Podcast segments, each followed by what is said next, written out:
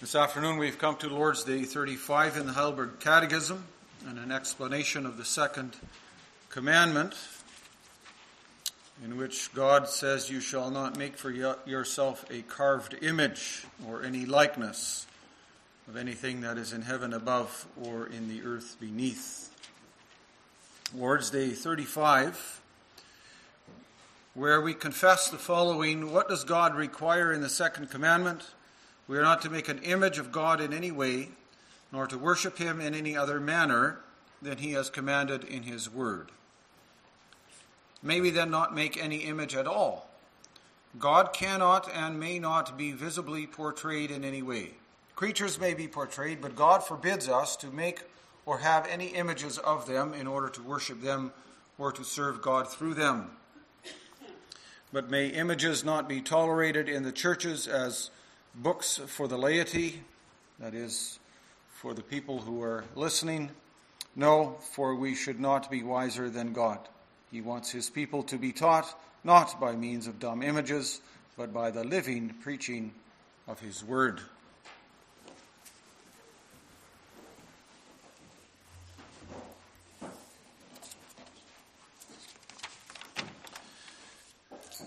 Congregation, after the sermon, will respond together by singing once again from Psalm 135.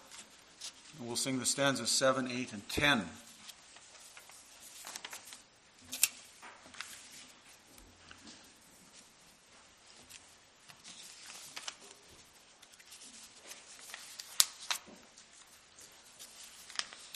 Brothers and sisters in our Lord Jesus Christ, that includes you, boys and girls who are members of God's covenant and congregation. This afternoon we've come to the second commandment, in which God demands that we are not to make an image of Him. And in the Catechism, we confess that that means that we are not to worship Him in any other manner than He has commanded in His Word. So we may not portray God or serve Him in our own manner because he is a holy and awesome God, the creator of heaven and earth. And he is, he is sovereign over everything that he has made. And everything is subject to his will and his commands. So there's a boundary then between the creator and everything that he has made. A boundary between us and God. So, in that sense, we speak of the God who is far above us. He is wholly, totally different than we are. He is the high and the exalted one, the eternal God. As Paul says, he dwells in unapproachable light, and his name is holy. However, at the same time, this command also comes to us from the Lord, all capital letters. You may know that in our English Bibles, when you ever see, every time you see the name Lord in capital letters, that's a reference to the Hebrew name Yahweh, the covenant name of God. I am who I am, or the God who is. So this command not only comes us comes to us from the God who is far above us, but also from our covenant God. He gives us his law and his word, and he shows us how to live in his image. And by giving us his law, he is telling us that he wants to have a relationship with us.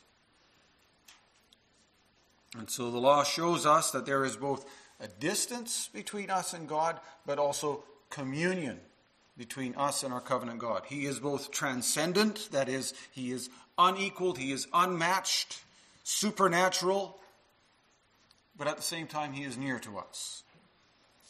And so this afternoon, I proclaim to you both sides of this commandment. And I've summarized it this way. In the second commandment, the Lord commands us to worship Him as He has revealed Himself in His Word. That is, in the first place, as God our Creator, right, the transcendent God, and secondly, as Yahweh, our covenant God, the God who is nearby. So we're not to make a carved image of God. That means, in the first place, that we may not try to imagine what God looks like. We may not attempt to portray him in any way, and certainly not worship or honor any such image. And when we hear this command, we might think, well, that has more to do with how ancient people used to live, right? Pagans used to make images and bow down to them, right? But we ought to remind ourselves of what the Apostle Paul writes in the first chapter of Romans. It's clear from Romans 1 that idol worship and idolatry affects everyone because what really is idolatry? Well, idolatry, Paul says, is when people who know God don't honor him as God or give thanks to him. It, idolatry is to apply human qualities to the divine nature, human characteristics to the infinite and unfathomable God who created heaven and earth. Idolatry is to measure the Creator according to the limitations of what He has made. And in this way, human beings attempt to control God. They attempt to force God into their mold. Right? We know that's very typical of paganism, right? The Romans and Greeks, for example, and also the ancient Canaanites and others, they had idols that they could carry around and they could put those idols wherever they pleased. Right? They placed their idols everywhere. They adorned their streets and their houses and even their the insides of their homes and marketplaces with all kinds of idols. And in this way, they felt they had some kind of control over their God. They placed their gods in positions of service to them. That's also what the Israelites did, for example, at Mount Sinai. Shortly after they had received the Ten Commandments, the Moses went up onto the mountain and he stayed away for 40 days. And the Israelites thought to, said to themselves, well, this is not the kind of God we want. This, is, this God is not talking to us anymore. And, and we don't know what happened to his servant Moses. He's been gone for 40 days. So they said to Aaron, make a God for us who will go before us to Egypt. So they created this golden calf out of gold. That's something they could pick up and move at their own will and at their own discretion and put it down whenever they felt they had gone far enough. But the exalted God who had appeared to them on the mountain, who, the one who had spoken to them, who said, I want to have a covenant with you, well, they, they gave up on him. They had enough of that.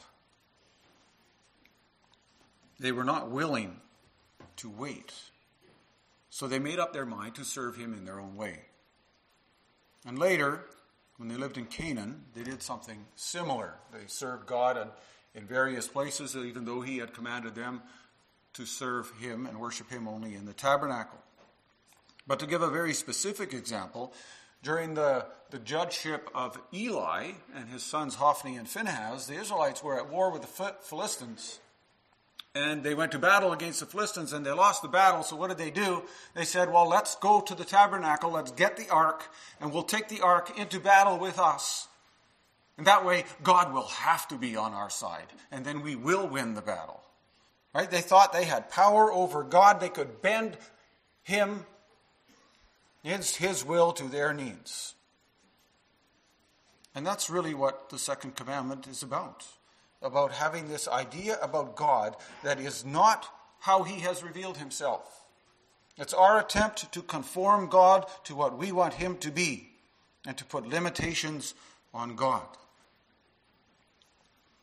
We do that, for example, when we think that God doesn't take sin very seriously.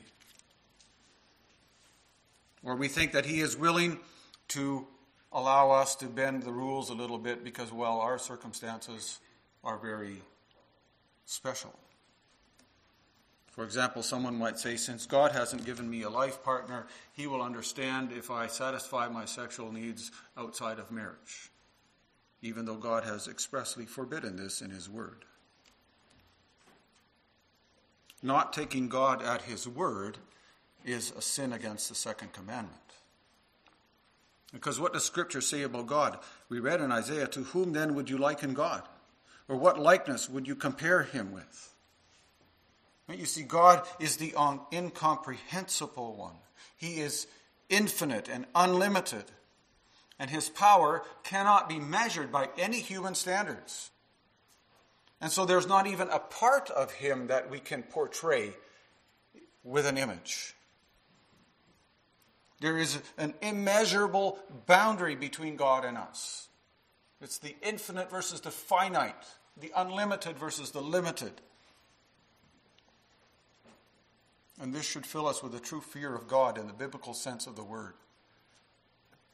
It should make us stand in awe and fear of God, our Creator, the sovereign Lord of the universe. But at the same time, the immeasurable greatness and the infinite power of God should also fill us with gratitude and comfort. And that's because God's grace and mercy are also infinite and unlimited. That's also an aspect of who God is, His mercy and grace. And that's also an aspect that we may not make an image of. Because just think about it. What is your only comfort when you come before a holy God, knowing that you are a sinner? Is it not because of His grace and mercy? And that His grace and mercy are infinite? Your sins are great, but His grace is much greater. Your sins are many, but His mercy is endless. So then, if this is not how we would think about God, then, then how would we ever dare come before Him? Because every day we sin, we daily increase our debts, as we confess elsewhere in the Catechism. But the Lord is never tired of listening to our prayers for mercy. Isaiah says he is not faint or grow weary. He is not a human. He's not like a, like a man that, that our sins would become too much for him, as if he can't handle it.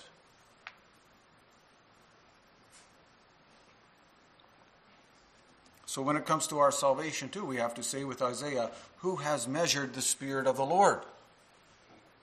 Who has ever fathomed the depth of God's grace? Think of what Paul writes in Romans 11. Oh, the depth and the riches and the wisdom and the knowledge of God. How unsearchable are his judgments, how inscrutable his ways. For who has known the mind of the Lord, or who has been his counselor? So you see, congregation, that behind the grace that we receive stands this infinite, eternal, transcendent God. And Isaiah makes that clear too in how he ends this chapter. They who wait for the Lord shall renew their strength. Those who wait for the Lord, who expect their God to be Yahweh, who wait and expect for wait for and expect the wonderful love of this God, they will renew their strength. They will never be tired in their walk with the Lord because God's grace is without end. His mercies are new every morning. So those who put their trust in the one who is eternal have a, a bottomless and endless source of strength to live from every day. And when we, when we understand this, then the sins against this commandment also become more obvious, right? And our sins, the sins of those who know the Lord, our sins against this commandment are actually worse than the sins of ignorant pagans and unbelievers. Because our sins against this commandment are, are done in the context of the covenant. That's clear from the very first commandment you shall have no other gods before me. No other gods before my face, in my presence. Well, what then is idolatry and idol worship before the face of God?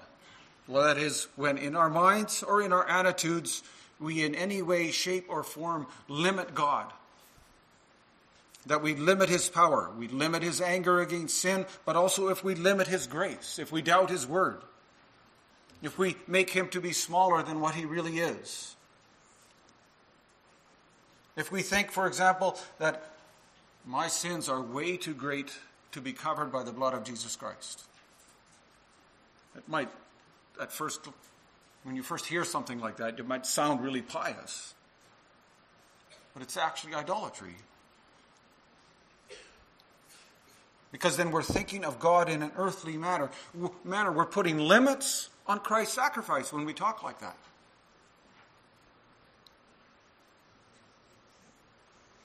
And if God's divine grace doesn't move us or fill us with awe, or having known His grace, we, we forsake Him, then, then we're making a carved image of who God is. We're limiting who He is.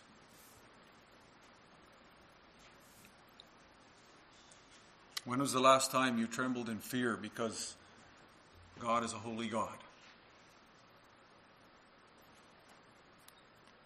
Or when was the last time you wanted to burst out in song because you experience His grace and His mercy?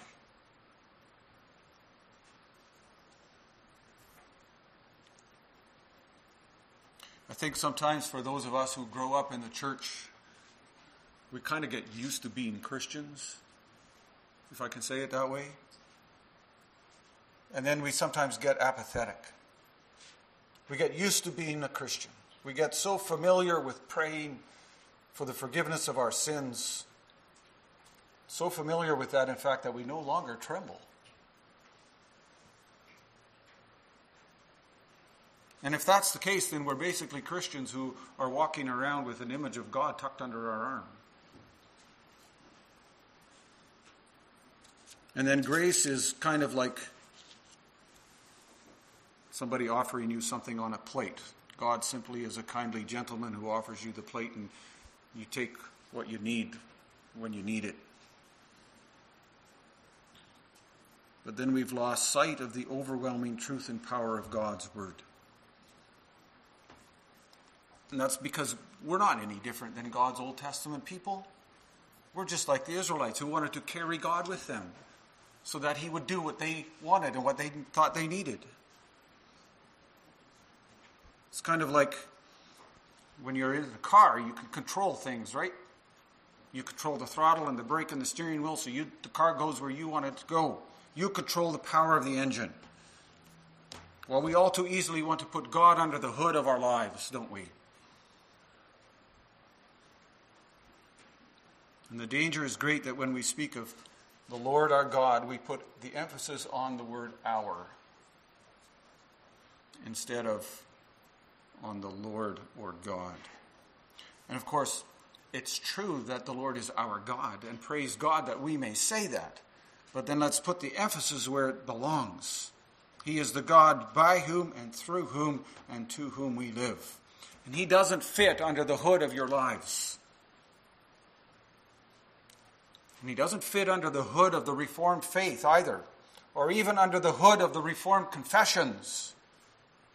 But we live under the cover of his grace. And even in this regard, congregation, it's so easy for us to make graven images. There's many ways in which we can limit God. He is not limited to how we confess him in the creeds, for example in the Apostles' Creed or the other creeds. He's not limited to how we describe him in our confessions. He's not even limited to what he has revealed to us in the Bible. That might sound strange, but it's true. There's more to God than what he has revealed to us. He hasn't revealed everything about himself to us, has he? And so we may not limit him in this manner either. And if we think that via our confessions and creeds we can fully understand God, then, then we are also limiting Him.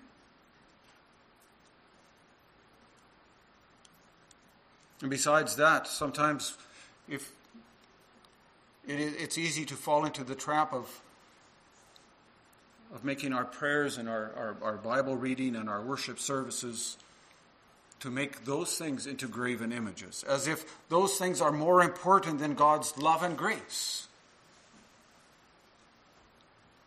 As if these things should just be our religious duty instead of the means by which we experience God, by which we experience His beauty, as we heard from Psalm 27 this morning. If we just perform our religious activities out of custom, or even out of a sense of guilt, we haven't seen God for who He is. And then how can we ever have an over, overwhelming sense of awe that He is not only our Creator, but also the God of our salvation, that He is Yahweh, the covenant God, the God who is near to us, the God who is nearby. And that's our second point. We do not simply call the law the law of God, but it is called the law of the Lord our God, the law of Yahweh, the covenant God. That's his covenant name. And by giving us that law, the Lord shows us that he wants to have a relationship with us. And he proves this by imprinting the law on our hearts by his Holy Spirit. And in this way, he renews us in his image. You might recall from our confession in Lord's Day 32 that it is that's what God's goal is for our salvation, that we are to be renewed in the image of Christ. And now, the miracle in all of this congregation is that the God of whom we are not allowed to make an image or a likeness, this God who is transcendent and infinite, he has made an image of himself. Genesis 1:26 Let us make man in our image in our likeness. And how has God done that? Well, God's goodness and truth, his wisdom and righteousness and holiness are revealed in mankind, in the creature that he made. And yes, that creature fell into sin, but after the fall into sin, God performed another miracle for because he allows man to be remade in his image. He renews this image through his son Jesus Christ. You ever think of that? What God has forbidden us to do, he does himself. He makes an image of himself. We may not do that, but he may and he does. The transcendent God, the almighty creator of heaven and earth, wants to express himself in human form and in, in a limited way then, but still in human form on this earth. That's an awesome thing, isn't it? That should make us tremble also in holy fear before God. That we are created in the image of God. And of course, that should never give us a reason to bring God down to our level. We must continue to serve Him and to honor Him as the incomprehensible God and yet, this God, this covenant God, has descended to our level because he communicates with us so that we can worship him. He makes himself known to us.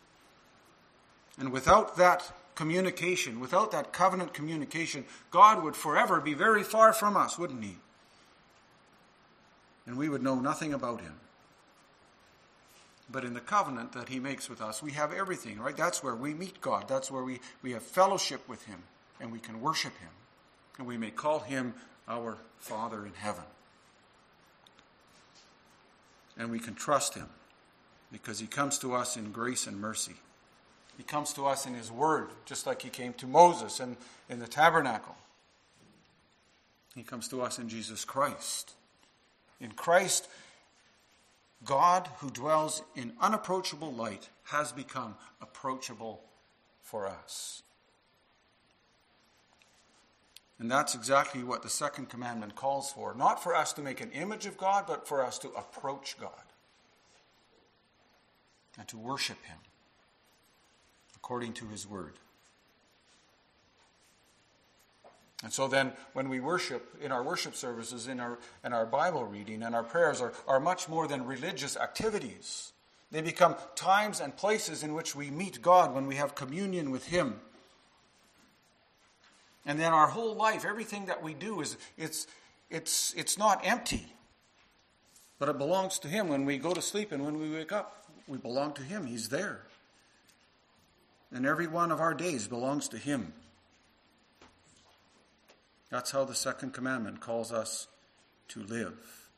And when we live that way, the Lord then also becomes the joy of our life. Living according to the second commandment means that in the Lord, we have a firm foundation for our life, and peace and contentment because we have fellowship with Him.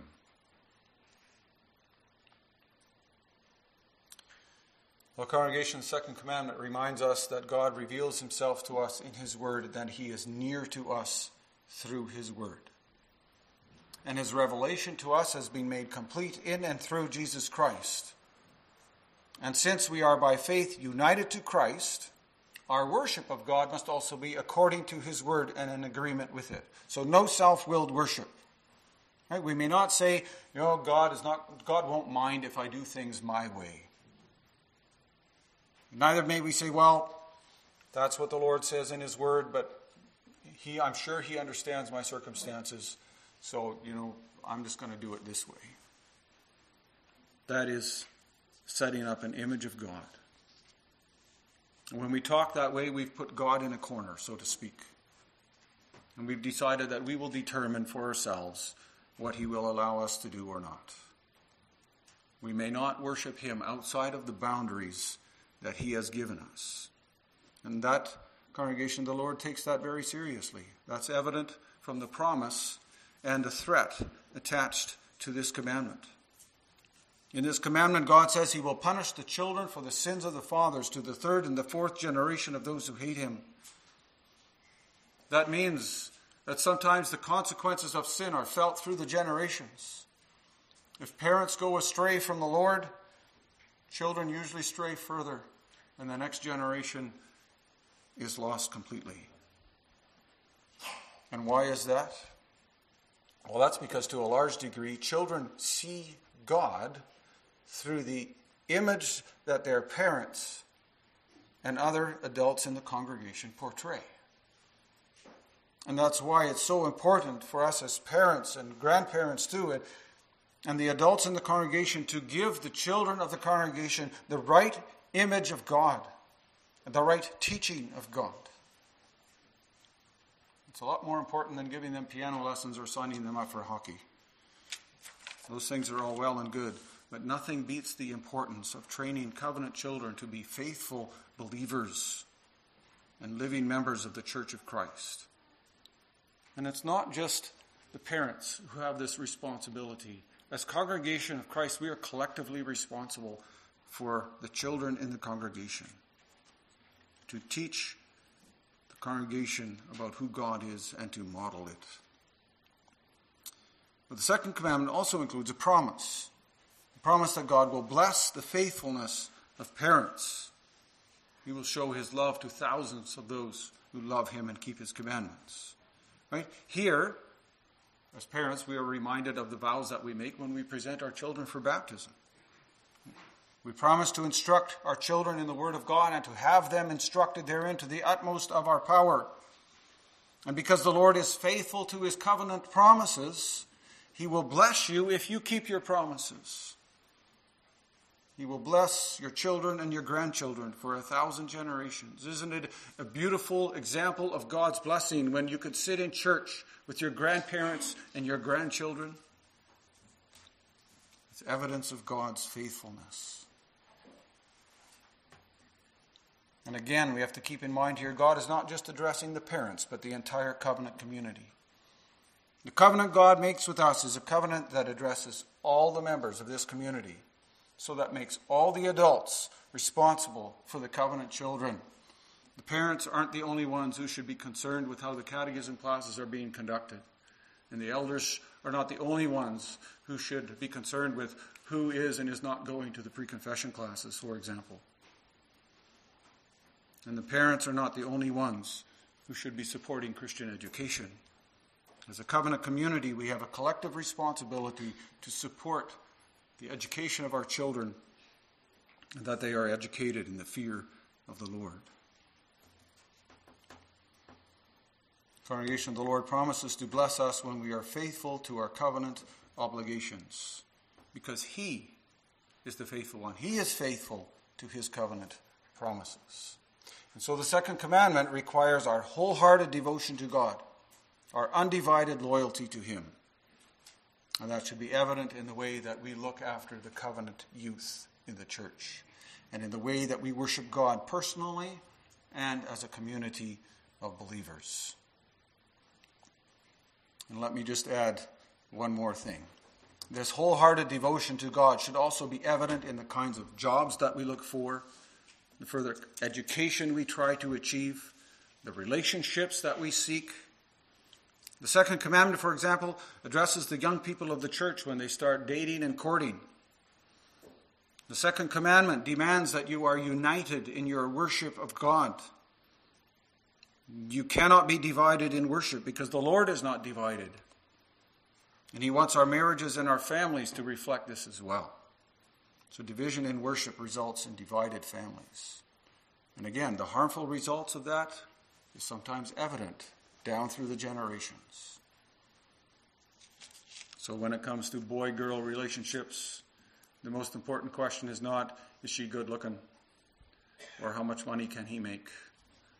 But does he or she serve the Lord? Does he or she love the Lord? Does he or she want to serve the Lord according to his word? And when we're looking for a job, the ultimate question is how much money can I make?